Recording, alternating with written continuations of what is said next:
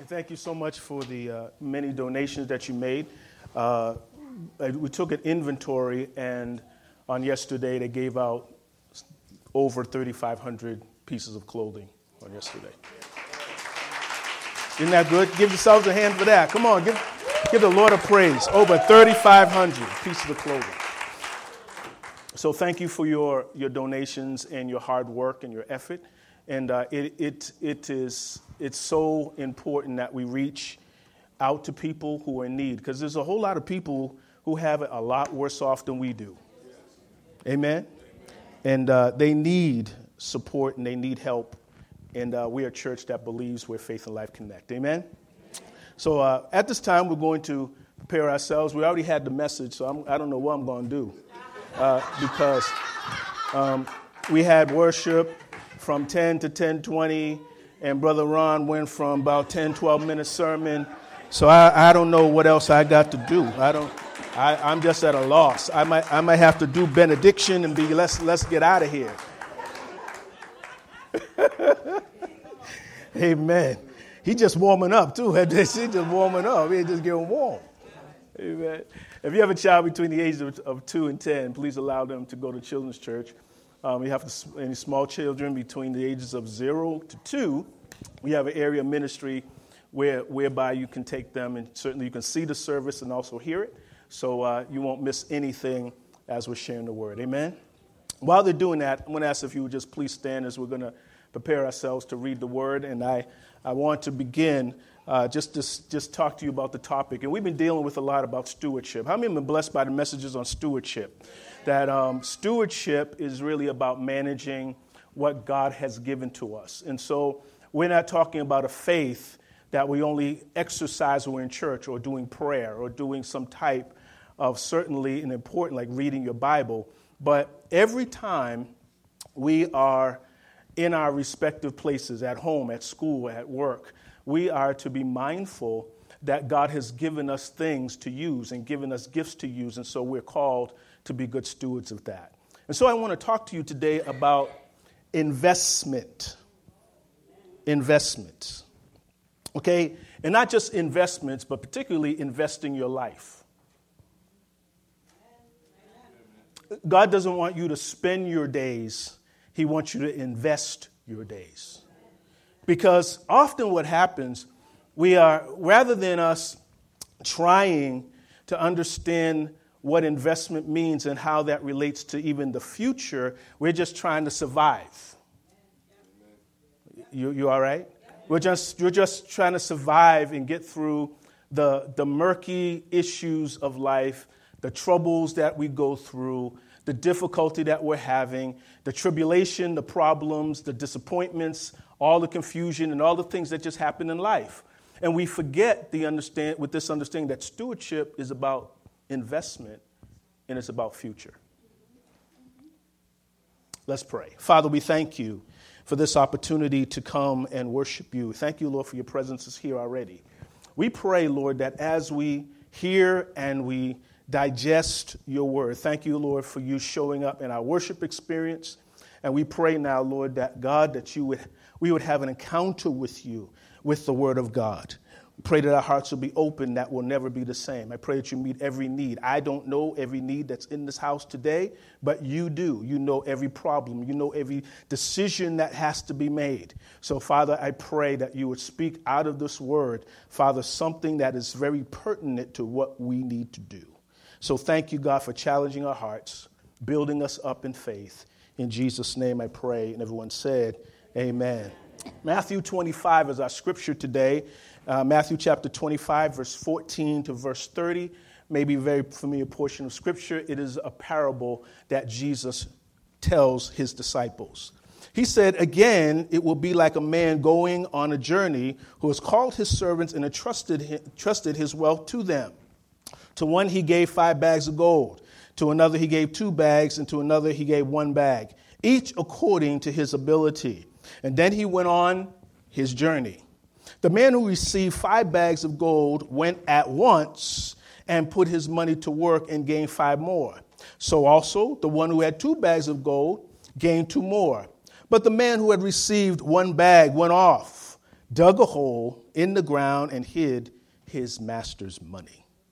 And after a long time, the master of those servants returned and settled accounts with them. The man who had received five bags of gold brought another five.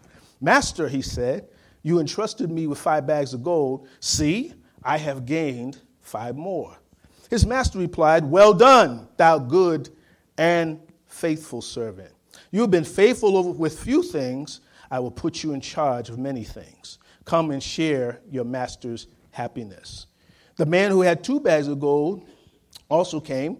Master, he said, you entrusted me with two bags of gold. See, I've gained two more. His master replied, Well done, good and faithful servant. You have been faithful with a few things, and I will put you in charge of many things. Come and share your master's happiness. And then the man who had received one bag of gold came. Master, he said, I knew that you are a hard man, harvesting where you have not sown and gathering where you have not scattered seed. So I was afraid, and I went out and hid your gold in the ground. See, here's what belongs to you. His master replied, You wicked, lazy servant. So uh, you knew that I harvested where I have not sown and gathered where I have not scattered seed. Well, then, you should have put my money on deposit with the bankers, so that when I returned, I would have received it back with interest. So, take the bag of gold from him and give it to the one who has 10 bags. For whoever has will be given more, and they will have an abundance. Whoever does not have, even what they have will be taken from them. And throw the worthless servant outside into the darkness where there is weeping and gnashing of teeth. This, this scripture is a little challenging for me because uh, all that begins well doesn't end well. Can say amen to that? All, all that begins well does not also end well when it comes to the master. And so, as we're talking about this whole investment of life, may God's hand be upon us as we walk in stewardship. God bless you. You may be seated. To bring you a context of what, what this whole passage is about, we talk about investing your life. Jesus in chapter 24 talks about the fact that he is, he is, he is going to come again. And he talks about the signs of his coming. And the disciples, as they were listening to him, they wanted to know exactly the date and the time that he was coming.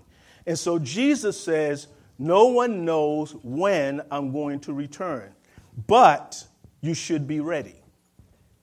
So when Jesus puts it in context, he says, There's a future event that's going to happen I'm going to return, but you don't know when the day or the hour is going to be.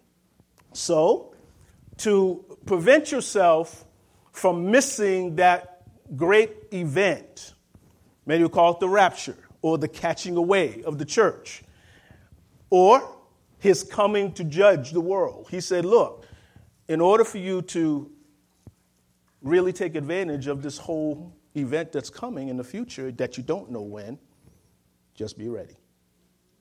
Just be ready.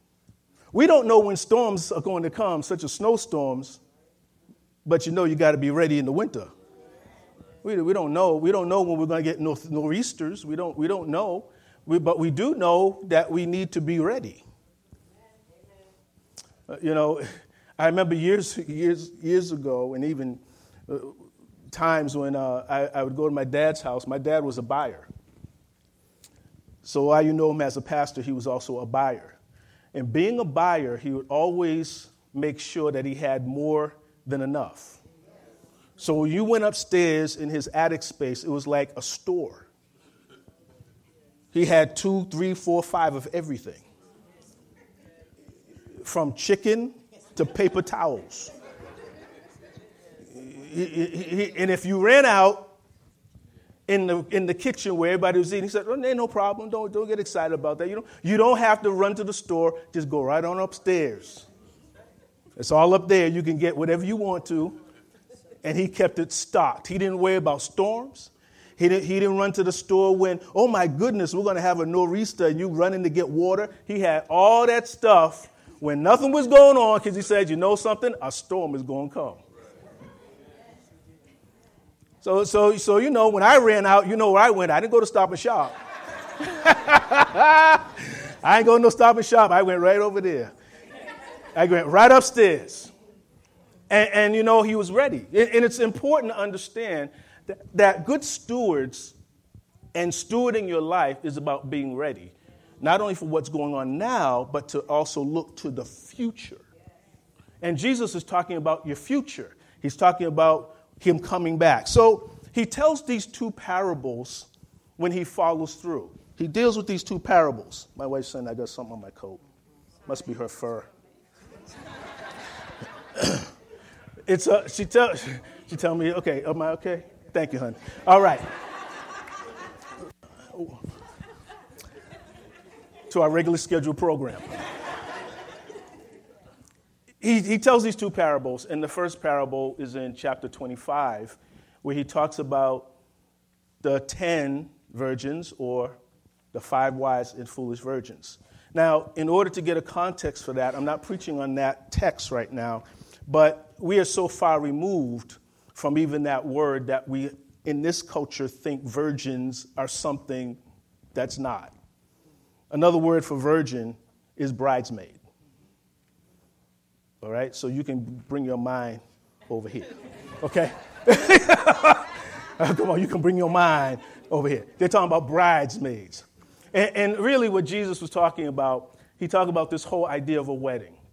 That when, when this wedding was happening, they, they went through a process where there would be engagement, there would be the ceremony, and then there would be the, there would be the celebration or the consummation of the, of the marriage. And during that time, the, the bridegroom would go and get the house ready. So if they didn't have a house, they would actually get a house so that the bride can come in. Right? So, so they work totally opposite to what Western culture is because we consummate before we no, forget it. I ain't going to get up out of that. But anyway, the, the whole idea is that they're, they're waiting for the, for, the, for the bride to come. The, the, and so when they're waiting, um, the, the, there's a delay. The bridegroom's delaying. So they're waiting, and um, they have the parade. They're ready. They got these torches that they lit with rags that had oil in them, and you had to have oil on the rag to keep it, keep it lit.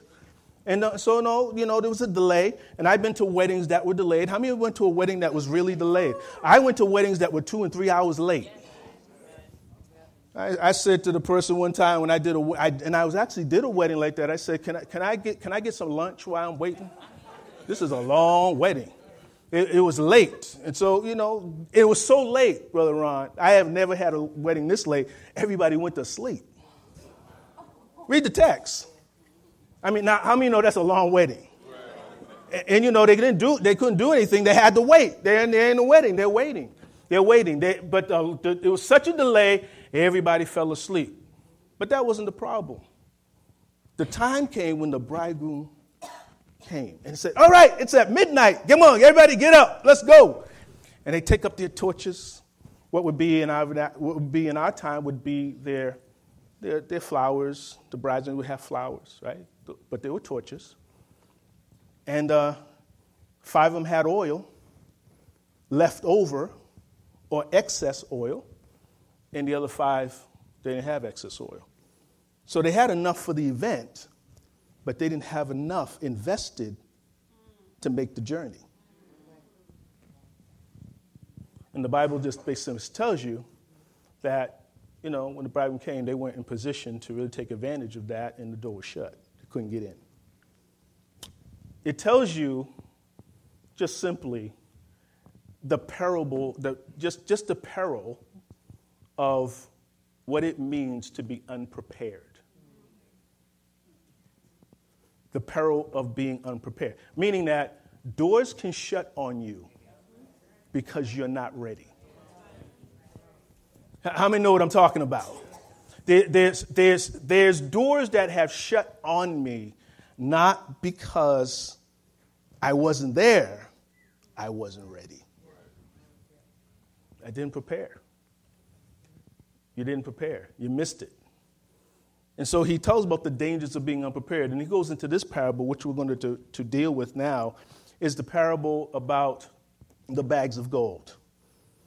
Now, just to go through the quickly this, this whole understanding of this, Jesus has is answering a question: What does it mean to be a good and faithful steward? A steward is a manager. A steward is one who basically is taking the resources that are given to him or her and managing those resources. So, the first thing that we must understand about the text is that this master gives his servants bags of gold, meaning that it's not their bags of gold, meaning the servants' bag, it's the master's. Everything we own belongs to God. Everything, not, not some things, not things that you think he should. You should, he said, "Look, I own every. I own the breath that you just breathed, that you're breathing right now. He owns that. He can take it back whenever he wants to, and one day he will. Oh yeah, what came from God will go back to God. It, it's, it's, a, it's a principle. He said, I, I, this, this master gave them bags of gold. And so that you understand servanthood, or this word servant, it's not slave. Some of the translations will say slave, it's not slave. When you look into, into the Greek word of, of, of, of servant or slave, it's the word doulos. The word doulos is employee. So this is business talk. Anybody know what I mean? Business talk. See, see, some people say that God is not about business. No, there's a lot of principles about business in the Bible. He's talking business with them. He's saying, all right, we're, we're really talking about you being a partner in my business. And in fact, I'm going to trust you enough to handle my business. Do you know that's what it is in the kingdom, that you are being entrusted to handle God's business? You know, you didn't know that? How, how are you handling God's business? Uh, you're a business, you're, you're a manager. When God created Adam, he created him as a businessman. It's interesting that when, when the disciples were recruited to follow Jesus, he didn't go to the social concerns of society and those who were in it. He went to the businessmen. Did he not? Were they not, were they not fishermen? They had franchise. They owned boats. They were business people. Jesus is a businessman. So here he is, he's talking business now. And he's talking with his disciples. He says, Look, I, I'm the one who owns everything. You are managing what I own. And then he said, All right, here's how it's going to be broken down. He says, First of all, you have to understand allocation. Allocation works like this that the Lord, the, the, the, master gave them according to their ability. He gave them the bags of gold. He says, You have the ability to handle five. You got the ability to handle two, and you have the ability to handle one. That's why you should never be jealous over what people have. Could I say that again? You should never, you should never be envious of what people have because everybody has something. They, they all had something, but we don't have the same capacity to handle the things that we have. Some of you have capacity to handle a lot more than others. And some of you have less capacity than others, and you need to be happy with the capacity that you have. You ain't hear no amen. Well, I wish I had their money. You don't want to list that. I wish I was rich. You don't want to risk that. How many people won the lottery in a broke? Many. And if they're not broke financially, they lost their mind. Because they don't know how to handle wealth. They, don't, they, you, you, they can't handle $100. How are you going to handle $10 million? You don't know how, you, you don't know how to handle that. So God, God is smart enough in his infinite wisdom to know that I can only handle a certain amount of things. So he gives me according to what I can handle. So now we have the allocation. So as we're dealing with allocation, how much did God give you? What did he give you? How much did he give you? Now, we don't do inventory on that, do we? Because when we seem to want more, we go to God, we want more, and God is saying, What you doing with what I gave you? What, what, are you going, what are you doing with what I gave you? Um, before you ask for all of this stuff, why don't you use what I gave you? Remember Moses? Moses has a stick and he's ready to go. And, and, he's, and, he's, and he's finding that he's looking to try to get across the Red Sea. And he said, Lord, what are we going to do? Give us a miracle. He said, What's in your hand? He said, It's just a rod. Well, it's, it's in your hand. Why, why is it in your hand? It's in your hand so you could use it. That's why no one should say, I don't have a job. Because if you look inside what God has given to you, you don't, you don't hear what I'm saying. If you look what God has given to you, He's giving you something so that you can do something. So we have allocation. Everybody has something. Everybody has been allowed something. The second thing is that you got to utilize. There's a utilization. The Bible says very clearly these servants or employees or managers, once they got their allotments, two of them, one with five, one with two, went out immediately and stopped putting it to work. They started investing. They started investing. They started making a return on the investment. Investing is different from spending. Oh, did you know that? Investment, it, it, it almost looks the same, but it's not. See, when I spend, and I go to a, go to a shopping center or go to a store, I go into a shop and let's say I'm buying a jacket. So I look for the jacket, I see what fits, what color it is, and if, if it works for me, I look at the tag, I take it off the rack, and I go to the counter and I exchange some type of payment for the garment. I spent something and I got something for it. But when you invest, investment is a little bit long term.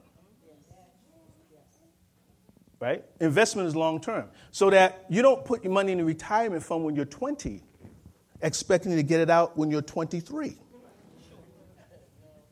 Just try it. Because if you take it early, they're going to penalize you. Probably something like 20%. Is that, that, that around right? And they'll say, You're not old enough to. Wait a minute. You invested in your 20s, you only 22, 23, 24. You got till 70. You might like, What? 70? Yeah, 70. This is long term investment. And, and so it is when it comes to your life. There's a lot of folks that spend their time, spend their life, but they never invest it for long term. You know why? Society says you should get something out of it right away. And there are certain things you will not get out right away. Try raising a child. Try raising a child. You ain't getting certain things for a long time. Huh? You, you, may, the investment that you make in them as children, you may not see 20, 30 years from now. So if you give up on the second grade, oh, I don't want them no more. I had enough. I'm done with this. This this job. Uh-uh. Uh-uh. Nobody told me about this. They're in the second grade. I'm just, uh-uh, I ain't doing no more. I'm done you, you, you've messed up the investment. In the investment, there could be a lot of spilled milk and a lot of bad stomach issues and all kinds of stuff that goes on. But if you, as we're parents, we know that if we keep on investing, we believe we're going to get a return on our investment. Can you say amen to that? And so, parents, I want to encourage you. Anytime you think your investment is going bad, what you need to say is, I'm not spending, I'm investing. I'm at this for long term. Two invested, and one was wasteful. So here's th- three things that you need to know as an employer. Here's the three things. Number one, that being an employee and a manager, you have a privilege. You have a privilege. You have privilege. Privilege means that um, God has entrusted to me something that entitlement is not part of discussion. Here's why it's important because we live in a very entitled society. People think they get things because they deserve it. Well, you know what? I, I, I deserve it because I went to college. So what? A whole lot of people went to college. A lot, a lot of people went to college. I, I deserve it. Look how hard I work. Really? There's a whole lot of people that work hard didn't get hardly anything out of it. You haven't worked as hard as your forefathers who were slaves. You ain't, uh, anybody cleaning floors lately? Anybody work for food?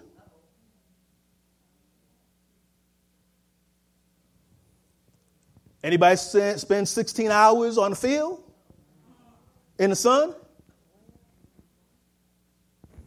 And you crying about the air condition that you're sitting in because you're sitting at a computer and you have to print a spreadsheet. We live in an entitled society. Very entitled. So much so, we don't want to do anything unless we get it now. And unfortunately, that's bad stewardship.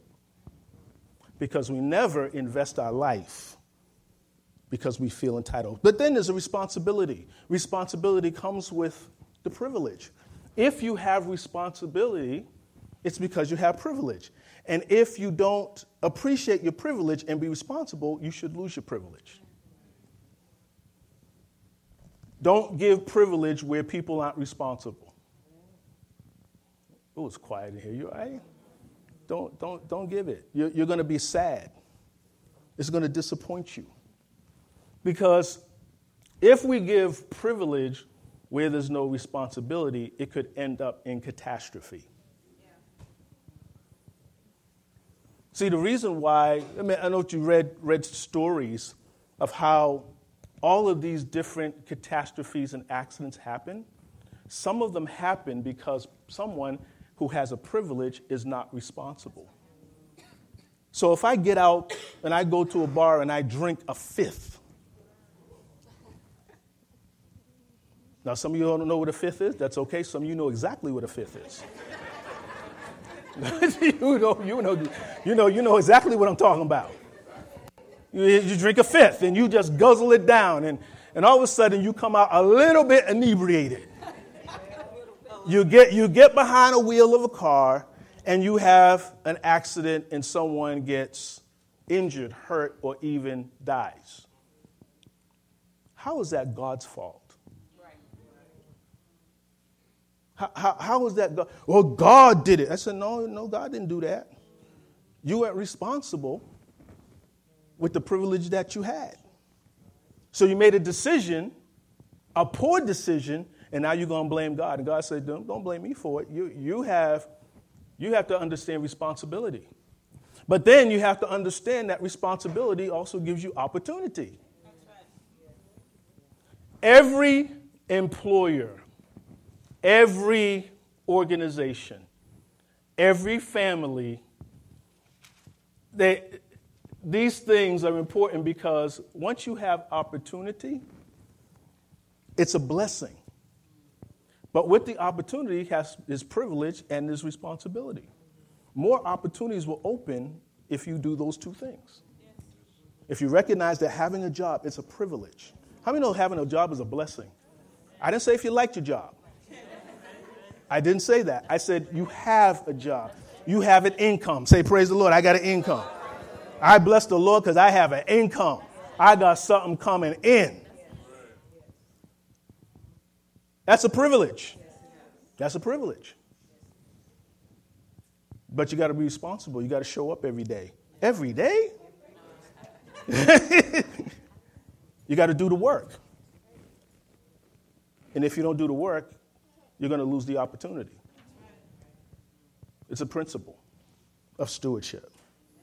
So the master then rewards. Let, us kind of run this down. Here's the rewards. Number one, when the, when the servant or the employee had, who had five, brought back and doubled what they made, there was affirmation. How many like affirmation? Affirmation. He says, Oh, well done. He said, See, Master, look what I did. I had five, I got another five. Look what look, look.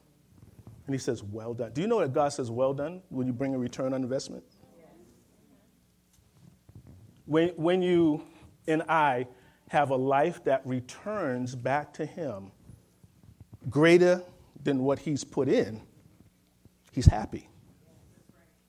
He's happy. He said, Well done. You did a great job. The second one came, same thing. You did a great job. The third dude that came, I think he was looking for affirmation, but he got condemnation because he doesn't actively. I'm going to show you, show you what, what, his, what his story was about in a minute. But not only do they get affirmation, you get promotion. Somebody say promotion, promotion, promotion. How did he get a promotion? He got a promotion because he was faithful with the few things he had. God is into promotion. God wants to promote you. Can you say this with me? God wants to promote you. God wants to promote. I, you know, I sometimes I get a little bit disturbed because Christians turn down promotions. That's too much work. Well, good night. Really, I mean, well, good night. You're supposed to be promoted. That's what's supposed to happen. do you hear what I'm saying? Well, I don't want to do that much work. You know how much stress that is on the top? Well, that's supposed to happen because God needs somebody promoted who he can trust. Oh, you don't hear what I'm saying? God would never bring you to the height of anything if you could not be trusted. But here's what happens we don't want to do the work that promotion. Oh, you don't hear what I'm saying? Because that may mean you got more hours. Or it may mean you have to think a little bit differently. Or you may have to be in charge of something larger than what you, what you had before. Or you may have to have more faith to operate than you did at a level back there. I remember my father threw the keys in my hand for this church. I was scared to death. I said, I don't know what, what, what, what. He gave me the key? That means I got to be responsible.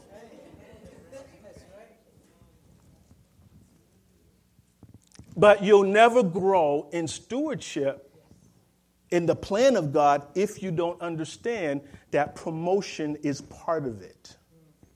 It comes with the territory of being a Christian. Promotion. Can you shout promotion? Just shout promotion.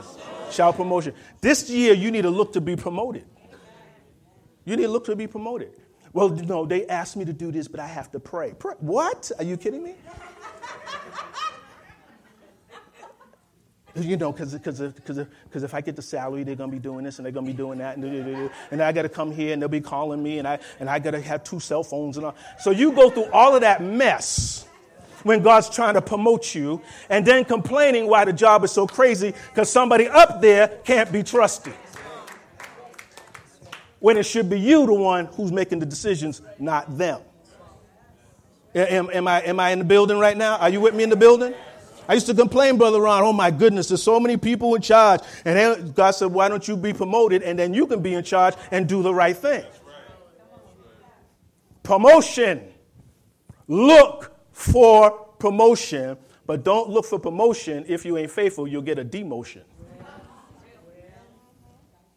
Oh my. Promotion, then they're celebrating. He said, All right, now that you've been faithful, come on in. Let's celebrate. Enjoy your master's happiness. Now, but now, now, now, now, I, now I'm going to tell you right now, I love you. Just before I say what I'm going to say. you know, you know, sometimes you got to say, I really love you, but let me tell you what I'm going to say. All right? I've discovered a secret to people's unhappiness. You want to hear it?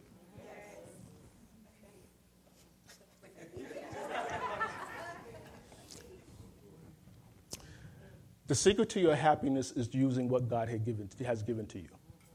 That's the secret. He said, Enjoy your master's happiness. I mean, think about it. He's saying, I have something that you can enjoy as a steward if you're faithful. But if you're not faithful, you're going to be miserable. Why are our young people so miserable when they have everything?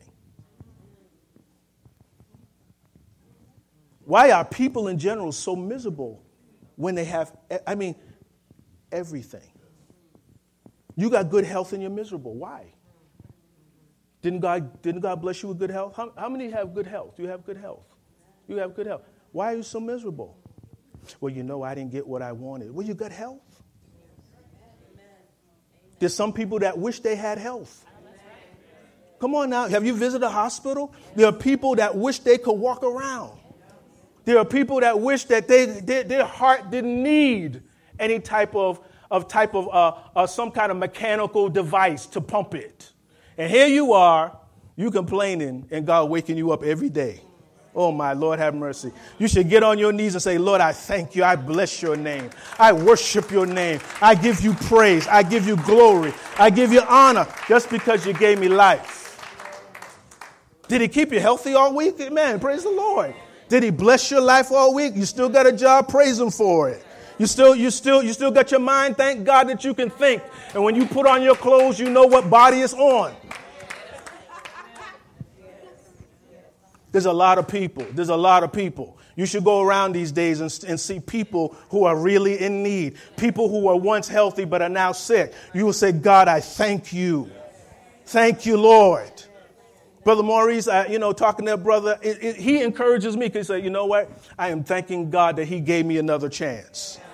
After five years of not having a kidney, he blessed me with a kidney.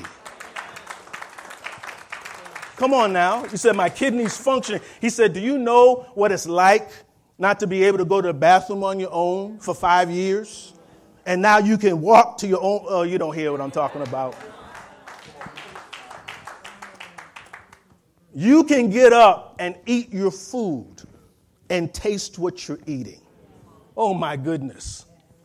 God has been good to you and you coming in here not worshiping him, he's going, What's wrong with my people? I've been blessing them. I, I, you know, Brother Ron, that was so on today. God is blessing his people, and we are just, just looking at it like, Well, the Lord, just be glad that I showed up. At least we need to give him the thank you card of praise. See, that's your thank you card. You ever write a thank you card to somebody? You, you thank them for it. That's, that's just etiquette. You thank them for it. You write a card. You, you send an email. That's God's email. Praise and worship. Praise and worship. You should never miss praise and worship. Tell your neighbor, don't miss praise and worship. You should never miss praise and worship because that's your thank you card. Celebration. But let's talk about quickly this one talented man. The man that had one talent, he had less than everybody else. The Bible says he took, his, took the master's talent and he buried it. Why did he bury it? Because during the times, if you wanted to keep something safe, you buried it. You didn't put it in a bank account, you buried it. But he said, you know, by burying it, you didn't put it to any use, you just held it. And by holding it, you didn't gain any profit from it, and neither did I. So the Bible says this man did not receive the affirmation that he was looking for. He said, See, look, I didn't lose it, but you didn't use it either. Do you know the credit card system does something like that? I think they know the Bible too. If you don't use your credit, they close it. Am, am I right? If you don't use your credit, they close it. I think they know Bible. you might as well close the account if they ain't using it.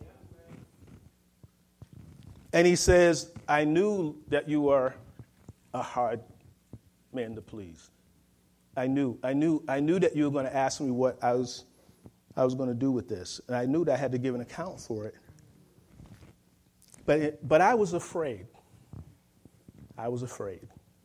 The, the thing that will hinder you from being a good steward is fear.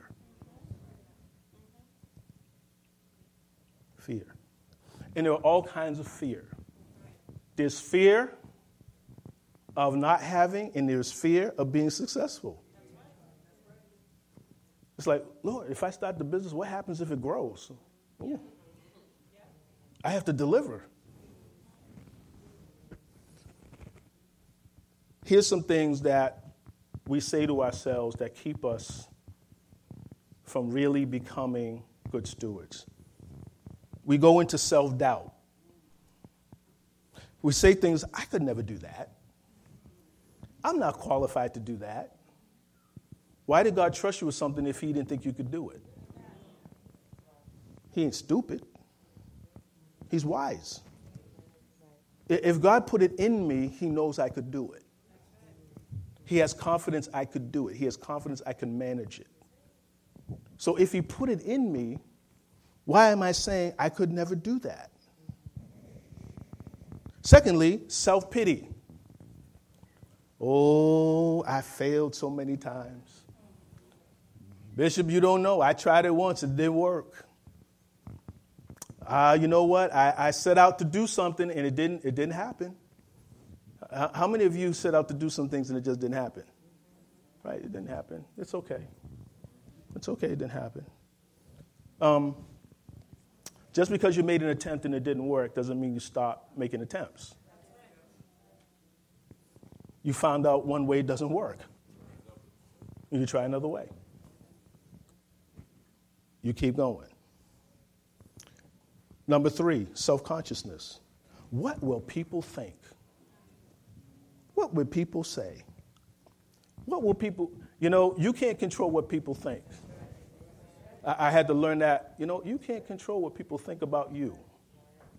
Certainly, you should live and, have a, and be a good example. That's not what I'm talking about. But if you're setting out to do something, you can't always wait for someone to say, go ahead and do it. Because you'll never get anywhere and do anything. Well, I'm waiting for somebody to affirm me. Don't wait for that. I'm waiting for somebody to ask me. Don't wait for that. Self consciousness keeps people from being good stewards. What will people think? Quite frankly, I really don't care what you think. I really don't. Because if I cared what everybody thought, I'd do nothing. Because one person would think it's good, another person would think it's bad. Another person would think it's, ah, it's all right sometime. you get all your opinions. That's why when our children were small, we never took votes on what we wanted to eat. Well, I want, I said, I don't care what you want. This is what we got. Amen. I, I, I, didn't care about what the. Well, I want cheeseburger tonight. Well, you want cheeseburger? You wait till cheeseburger night because this is not cheese. This is liver night.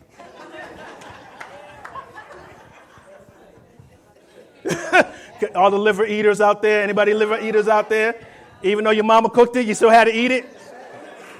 Thank God I had a dog. The dog like liver, praise the Lord. Because you have to understand, everybody's not going to be in favor because you are stepping out to do something for what God wants you to do.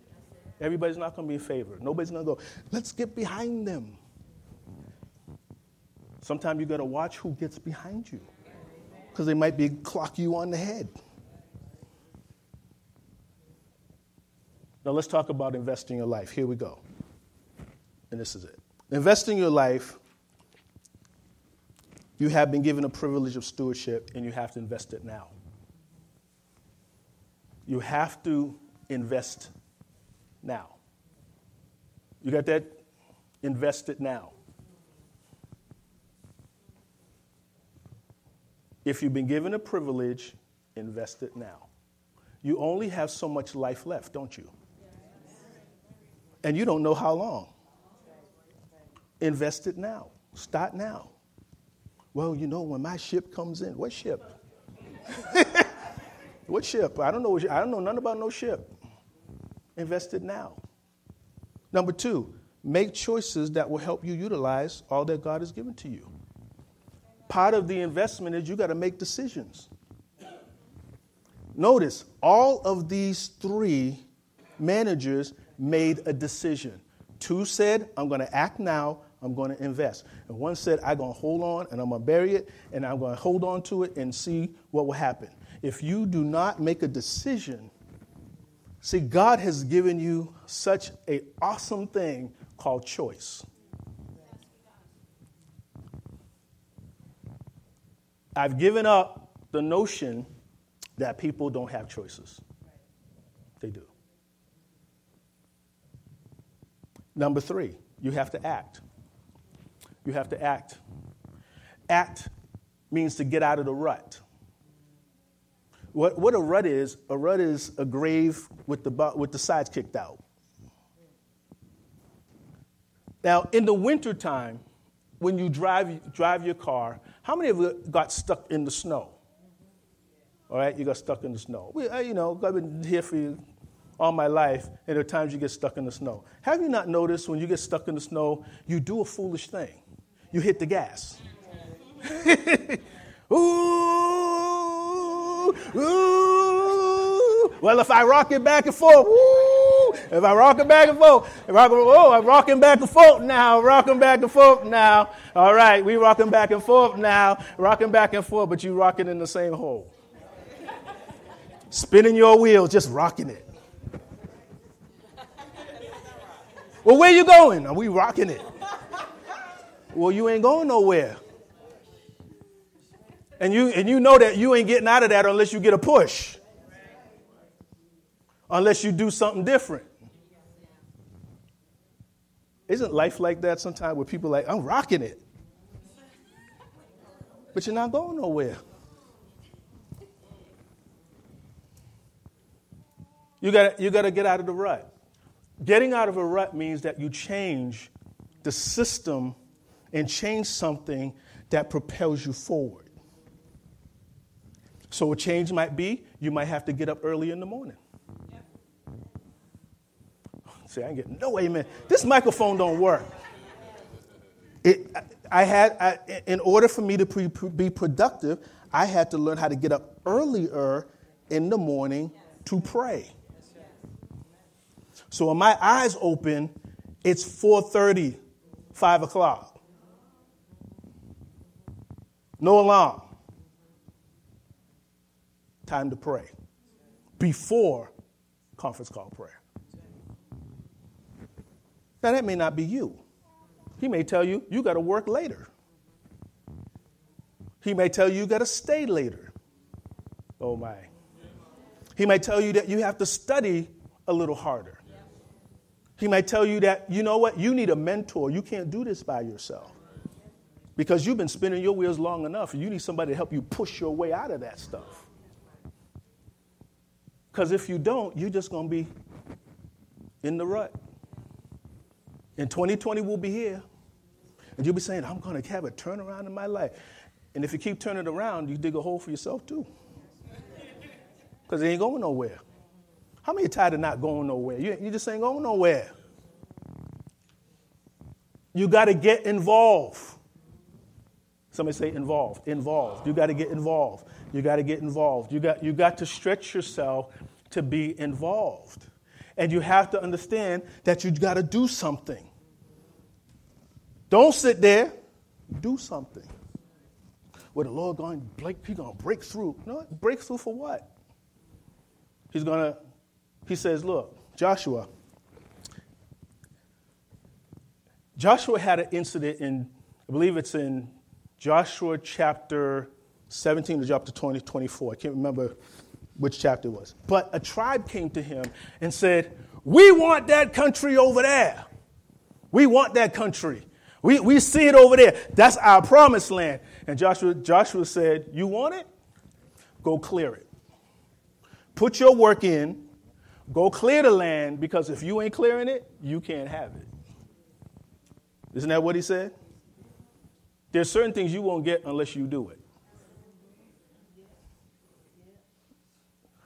Well, God will do it. He's not doing anything, He already did it. You got to do it. So, unproductive habits have to go. Tell your neighbor, let go of your unproductive habits. Your unproductive habits. Some of us have unproductive habits. You sleep too much. Ain't nothing wrong with sleep. You got 168 hours, but some of us sleep too much. Every time you sit down, oh, I want to go to my bed. No, pray the Lord. You could do that at some point, but you're too young to just want to go to bed.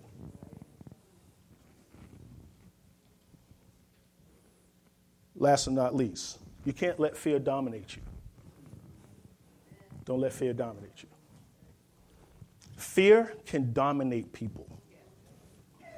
It has, the, the scripture tells us in Psalms, the fear of man brings a snare. It's like a, it's like a trap. When, when you get so fearful that you cannot move, fear has dominated you. Anybody have, ever have fear that dominated them? I'll raise my hand. Uh, fear is like it paralyzes you. It's like, I don't, I don't know. This is big. I had to, got, be, I had to stop being afraid of money or not having enough money. Some of you are afraid that you ain't got enough of anything. And so you, anything that looks big, you go, oh, Jesus. And God said, I'm your Jehovah Jireh. I'm your provider. I will, I will step out if you step in. Oh my God, have mercy. You, you know, you're, you're so afraid because you always heard when you were a kid, we ain't got no money. It was true, but it's not true. Because God said, I can provide for you. You're scared to go to school. What happens if I fail in school? I haven't been in school for the last 10 years, 20 years, or whatever. I don't know if I can do it. I don't know. I don't know. So you sit there wishing, well, I wish I, I wish I went to school. But why don't you go sign up? You may not be able to see graduation, but at least sign up for the class. Come on now. You'll never see graduation unless you sign up for the class. Take the first step, going to sign up. Second step, going to class. Third step, get a book. Fourth step, go to class. Fifth step, do the homework. Sixth step, class is over, sign up for another class. And before you know it, you be. You be you be one of them. now you might say, well, that sounds elementary. And it is in thought. Well, I know I should be much better physically. First step, get up. Second step, put your workout clothes on. Third step, go to the gym. Fourth step, get on the treadmill. Fifth step, stay in there at least an hour and a half. Sixth step, come on now, work up a sweat. Oh, you don't hear what I'm saying. Then tomorrow, you're going to be sore. Get up out of bed. Put your shoes on. and before you know, you're going to have a six pack. Come on now. God wants to promote you. He does. And He wants you to be a steward of everything He has blessed you with. And today, I want to I want to invite you to let go of some things, particularly fear. Fear. Just let, just tell your fear to shut up. Just tell it to shut up.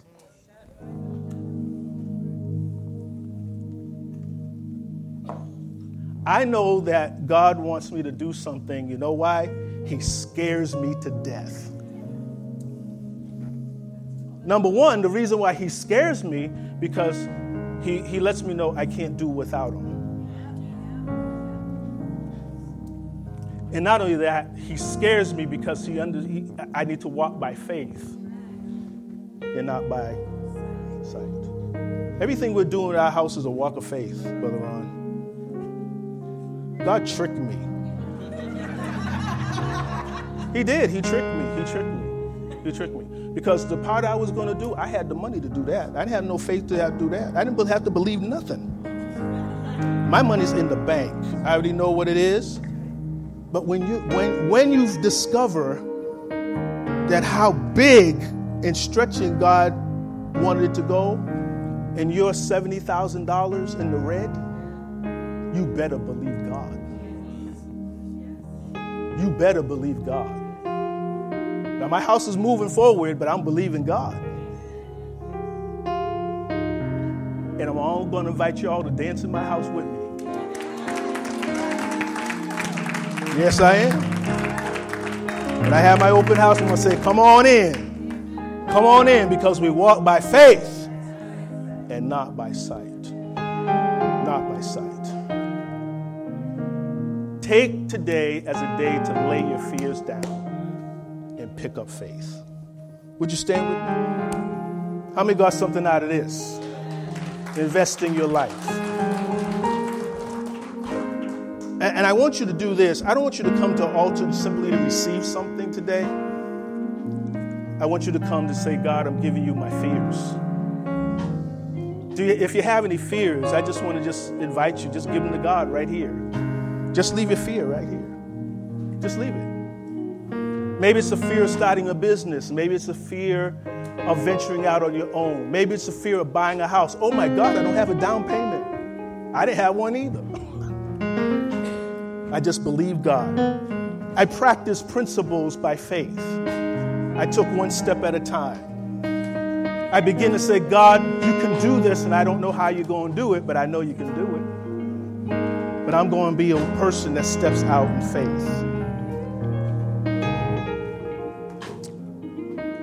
Just for a moment before before we pray before before we pray I, I, want you to close your eyes and and I want you to get that thing that's really been fearful for you fearful for you. Could be a relationship fear could be could be a lot of different things that you're afraid of We all struggle with fear, but we all can have faith. And I want you to get that thing in your hand and say, God, I'm, give, I'm giving this to you. The Bible said the poor man cried and God delivered him out of all of his fears. Give that thing to God and say, God, I'm giving you this concern because I'm so afraid.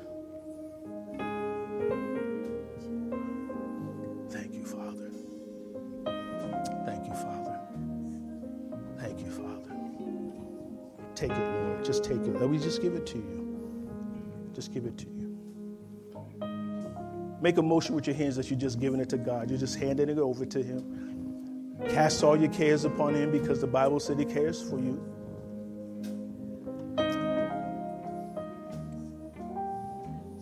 Thank you, Father. I'm not a slave to fear. Now, I want you to with your same hands that they're now empty because you gave that thing, that situation to God that you're fearful about, I want you to reach out and say, God, I thank you because of faith. I receive my I receive faith. I receive your faith. I receive your faith. The Bible said, receiving the God kind of faith. See, when Jesus said, have faith in God, he said, have the God kind of faith that if you shall say to a mountain, Be thou removed and cast into the sea, it's going to obey you. Father, we receive it by faith. We receive it by faith. I reach up my hands, Lord, and I receive by faith. And I walk by faith and I don't walk by sight. I walk by your word. I walk by your word. Thank you that we're child, we're children of God that we're not a slave to fear. Thank you, Father. Thank you, Father. Would you praise Him like you receive faith today? Come on, will you praise Him? You praise Him? Praise Him. Praise Him. Come on, will you give Him a good praise? Father, we give you praise. We give you praise, Lord. We give you praise, Lord. Give you praise, Lord. Give you praise, Lord. Give you praise, Father. Give you praise. Praise for the faith that you give us, Lord. You gave us life and health and satisfaction, Lord. We give you praise for faith. We're not a slave to fear. Slave to fear. I'm no longer a slave for I am a child of God. For I am a child of God. I'm no longer, I'm no longer a slave. It's a declaration. For I am a child of God. For I am a child. One more time. I'm no longer, I'm no longer a slave to fear. For I am a child of God.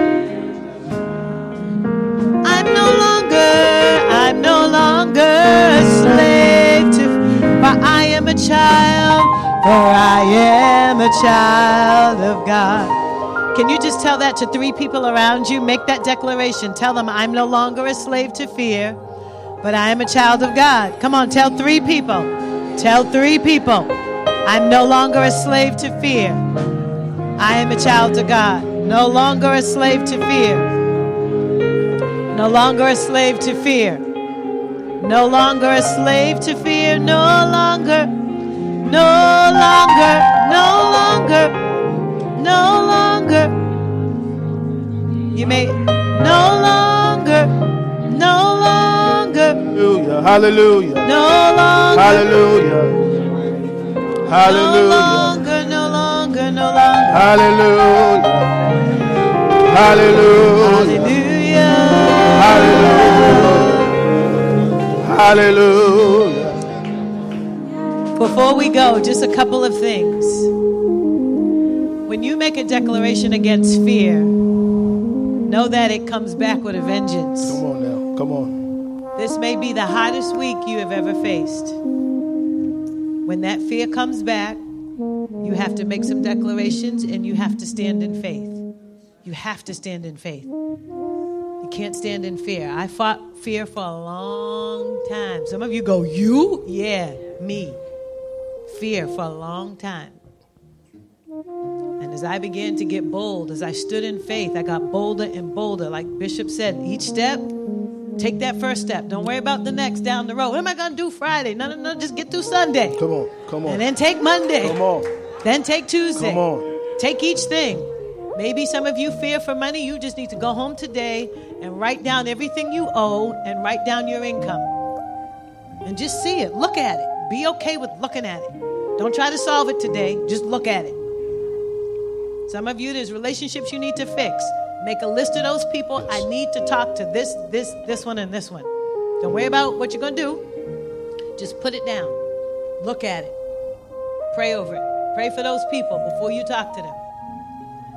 Okay? You're going to break slavery, you're going to break it one day at a time, one mm-hmm. moment at a time, one issue at a time. Whatever your issue is, whatever you gave to the Lord, He's going to show you this is how I want you to address it. Address it. That's the first step. Address it. If you need somebody to pray with you, get somebody, say, please call somebody, text somebody. Please pray for me. I'm dealing with my stuff. This work is an inner work, it's a work in your heart. Allow God to do the inner work, it's inside of you. Mm-hmm. Okay? We'll see it on the outside, but it starts on the inside. Yes. But let me just let you know it's going to be a little bit of pain. Tell your neighbor it's going to be a little bit of pain. A little bit of pain. It's going to be all right, though. Because we're no longer a slave to fear. Yes. We're children of God. The second thing I want to let you know is next Sunday, we're going to begin to try some different things in worship. Because this band here, the team that we have here, we work very hard to prepare for you. And most of you are not here. So we're going to shift things around a little bit. When we start at 10 a.m. next week in worship, we're going to do one song. One song. Somebody say one. One song. And then we're going to go into prayer. Next week is our communion Sunday. Okay? We're going to go into prayer. And after prayer, our bishop's going to be up to preach. One song. Can you say one? So you gauge that time. Starting at 10 a.m., there will be one song. One song not repeating Not 70 repeating. times. It's not going to be one song lasting 20 minutes, half hour. It's going to be one song. And then we're going to pray. We're going to spend some time in prayer. And then our bishop's going to be up to preach. I'm I'm letting you know the service order ahead of time so that you can gauge your time. Because this is where we start to take a step as a congregation. This is where we start to take a step as a people. As a people. Mm. Okay? You can spread the word. One song, then prayer. Bishop will preach. We'll have communion after, and then we'll worship. We'll receive our offering after that, because you can't be here to give. You can't be here unless you're worshiping. So we're gonna, then we're going to worship together as a congregation. Because right now, if we were to wor- stay in worship, some of you, things would be broken off of you right now. They'd be breaking, breaking. Some of you, God wants to lift you into His presence in such a way that you've never felt before. But you got to be here to sense that. God wants to do some work. There's some work He wants to do in us. There are some promotions right on the horizon. They're right there. They're right there. They're right there. God wants to stretch you in ways that you haven't been stretched before. He's waiting on us. So we're going to facilitate that to help you out a bit, okay? To help you out a bit. To help you. To help you. Is that all right? To help you. So, how many songs next week? One. And then Bishop, we're going to pray. Bishop's going to preach. We'll have communion together. We'll break bread at the table of the Lord. We'll receive our offering and then we'll worship. And we're going to do what the Bible says. We're going to sing a song and then go out. So we're going to worship at the end together. Then there can be some altar ministry. Those of you that want some prophetic time will be able to have that at the end. We won't be all running out the door at 11:30, quarter 12, or 12 o'clock. We're going to worship together as a family. Is that all right? All right. So if you don't mind holding your neighbor's hand now, if you don't mind taking them by the hand, let's close out in prayer. Also, as a reminder, those of you that can stay and help, men especially, we need you to help stack these chairs. Uh, Sister Darlene will give instruction, but we need to get ready for heaven and hell. And if you forgot your candy today, we'll be here this week up, in, in, up until Thursday receiving the candy. Over 200 people, sometimes close to 300 people, pass through here on a Halloween night. So we need your candy. Yes. And if you're like, oh, I forgot, you just want to give $5 or $2, whatever, we'll take that too. Just put it in the hand of one of the ushers. We'll make sure that that goes towards candy. Let's pray together. Father, we thank you for this day and this time.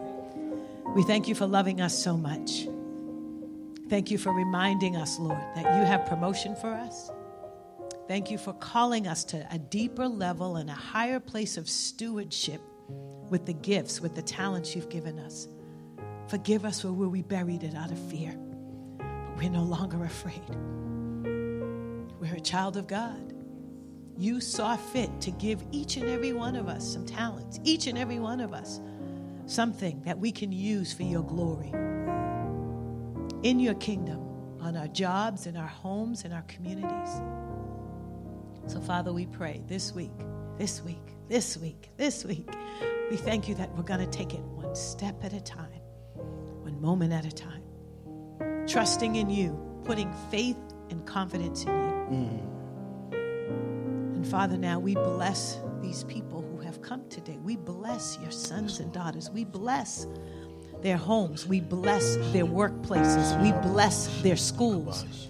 We bless their neighborhoods and communities. We bless the work of their hands. And we pray, God, that you who have begun a good work in us will be faithful to complete it. We put our trust in you this day. Build in us this week. And God, we give you honor and glory and praise. We thank you, Father, in Jesus' name. Amen. Greet your neighbor before you go. Have a blessed week. God bless you.